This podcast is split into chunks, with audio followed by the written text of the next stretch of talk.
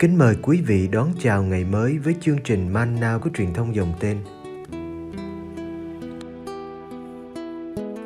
Chương trình hôm nay gồm có những mục sau. Trước hết là lời Chúa và suy niệm. Kế đến là hạnh các thánh. Bây giờ kính mời quý vị cùng theo dõi chương trình.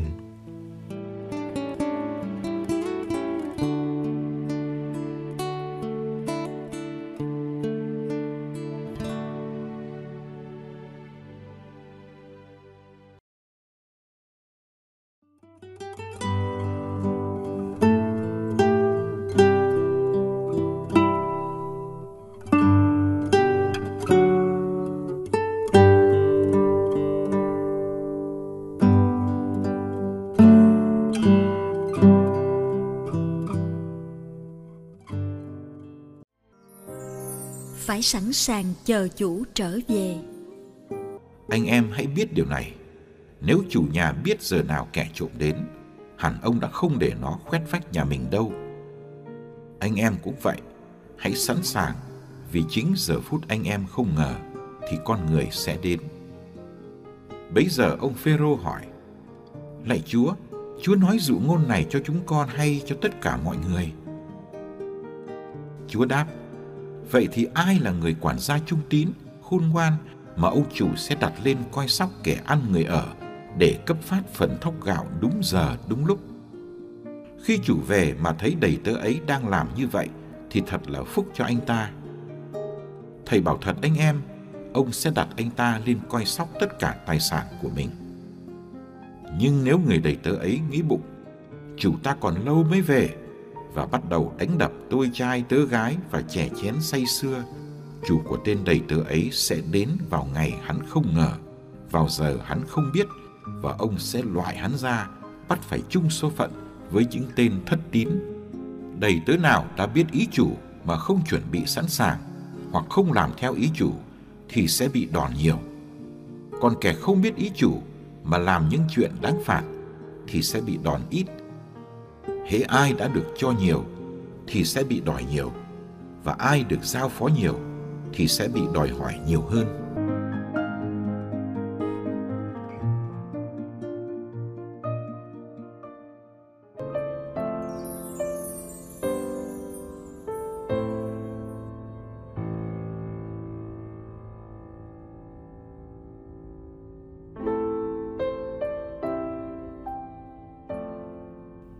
Kẻ trộm xưa cũng như nay đều đến mà không báo trước.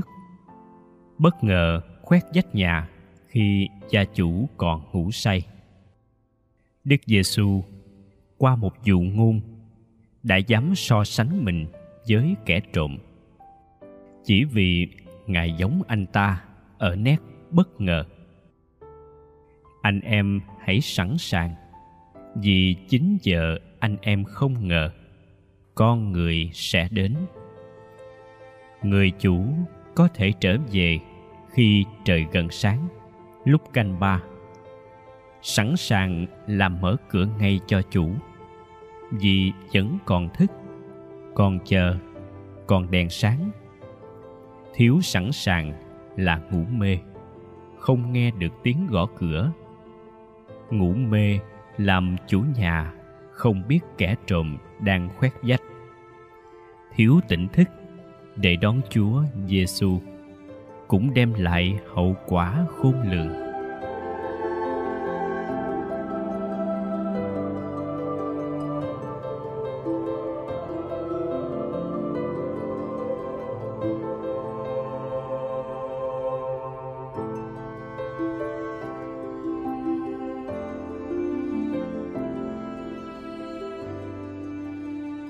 Tỉnh thức sẵn sàng là thái độ cần có của chủ nhà, của người lãnh đạo.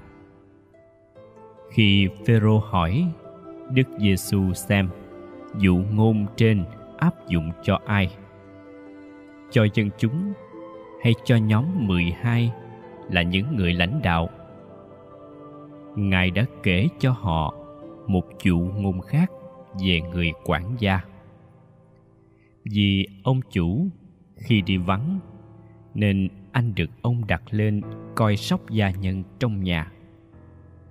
Tuy anh vẫn là một đầy tớ giữa những đầy tớ khác, chính sự vắng nhà của ông chủ đã làm lộ ra thực chất của người quản gia. Người quản gia trung tín sẽ chăm chỉ làm tròn bổn phận được giao việc quan trọng là cấp phát phần thóc gạo đúng giờ, đúng lúc. Anh này chẳng để ý gì đến chuyện khi nào chủ mình về. Khôn ngoan đối với anh là làm theo đúng ý của chủ. Anh chỉ tập trung vào việc phục vụ những người được chủ giao phó và phục vụ đúng giờ hẳn anh sẽ được ông chủ khen ngợi và đặt ở một vị trí cao hơn. Nếu bất ngờ ông về mà thấy anh đang phục vụ chăm chỉ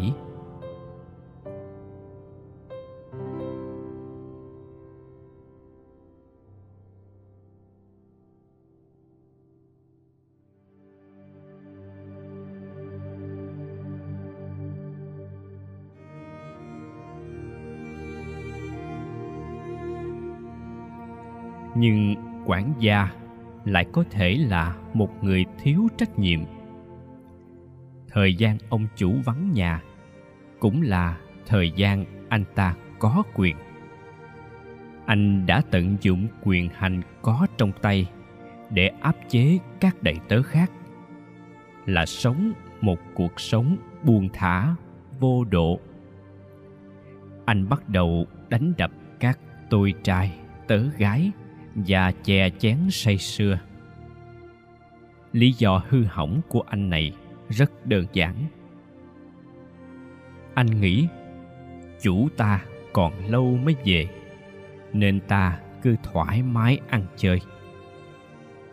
Anh chỉ cố làm sao khi chủ về, chủ thấy anh đang làm việc tử tế. Tiếc thay, chủ về sớm hơn anh nghĩ vào ngày anh không ngờ, vào giờ anh không biết. Sự thật ê chề được phơi bày, không thể chối cãi. Những đầy tớ bị anh hành hạ và bỏ đói. Những phung phí tài sản là bằng chứng cho sự thất tín của anh.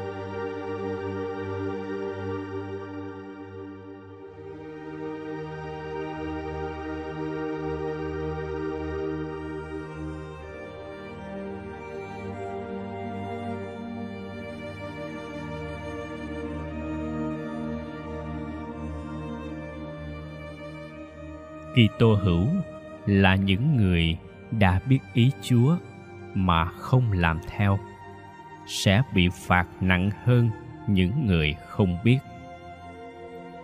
Những nhà lãnh đạo được trao quyền hành và trách nhiệm cũng phải trả lời trước mặt Chúa về cách phục vụ của mình. Chúng ta đều sợ khi nghe những lời này của Đức Giêsu. Ai được cho nhiều, sẽ bị đòi nhiều. Ai được giao phó nhiều, sẽ bị đòi hỏi nhiều hơn.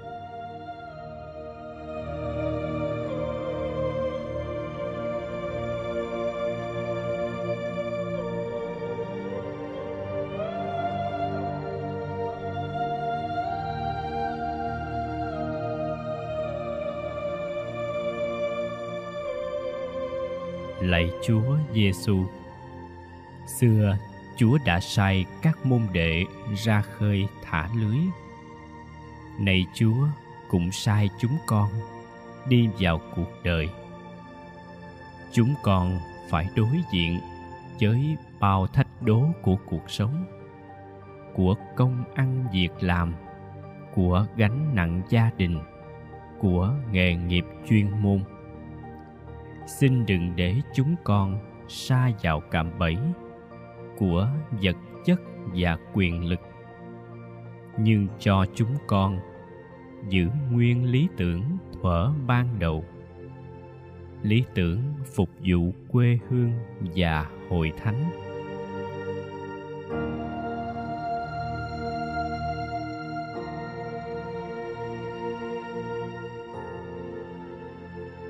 Lạy Chúa Giêsu, xin dạy chúng con sống thực tế nhưng không thực dụng, biết xoay sở nhưng không mưu mô, lo cho tương lai cá nhân nhưng không quên bao người bất hạnh cần nâng đỡ. Giữa cơn lốc của trách nhiệm và công việc giữa những sâu xé trước bao lựa chọn. Xin cho chúng con biết tìm những phút giây trầm lắng để múc lấy ánh sáng và sức mạnh để mình được thật là mình trước mặt chúa. Nhờ lời đức trinh nữ maria chuyển cầu, xin cho chúng con thật sự trở nên chứng nhân làm tất cả để thiên chúa được tôn vinh và phẩm giá con người được tôn trọng. Amen.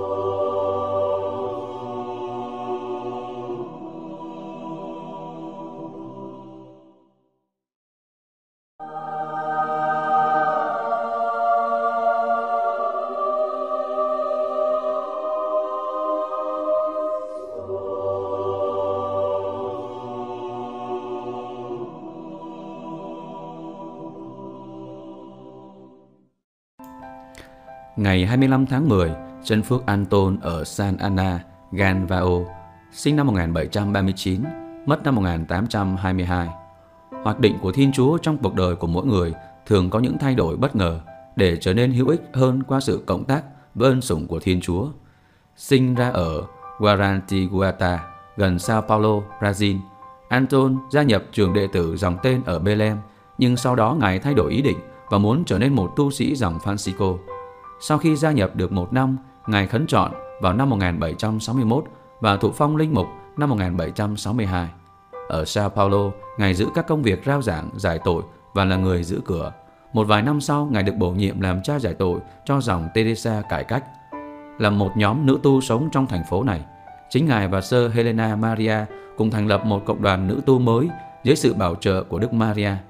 Năm sau đó, Sơ Helena Maria từ trần nên một mình cha Anton phải chịu trách nhiệm về tu hội mới này, nhất là việc xây cất tu viện và nhà thờ đủ cho con số nữ tu ngày càng gia tăng. Ngài cũng là cha giám đốc đệ tử viện ở Macaco và là bề trên nhà dòng Thánh Francisco ở Sao Paulo. Ngài thành lập tu viện Thánh Clara ở Sorocaba với sự cho phép của cha bề trên và đức giám mục địa phận. Ngài sống quãng đời còn lại ở nữ tu viện Recogimento de Losa Senhora Dalus mà Ngài đã giúp thành lập. Ngài được phong chân phước ngày 25 tháng 10 năm 1998. Lời bàn Những người thánh điện không chỉ giúp chúng ta lưu ý đến Thiên Chúa, đến công trình sáng tạo của người và tất cả những người mà Thiên Chúa yêu dấu. Đời sống của những người thánh thiện luôn hướng về Thiên Chúa, đến nỗi đối với họ, đó là điều bình thường. Người đời có thấy đời sống của bạn và của tôi như những dấu chỉ sống động của tình yêu vững bền của Thiên Chúa không? Chúng ta cần thay đổi gì để đạt được điều ấy. Cảm ơn quý vị đã theo dõi chương trình. Kính chúc quý vị một ngày mới tràn đầy niềm vui và ân sủng của Chúa và mẹ Maria.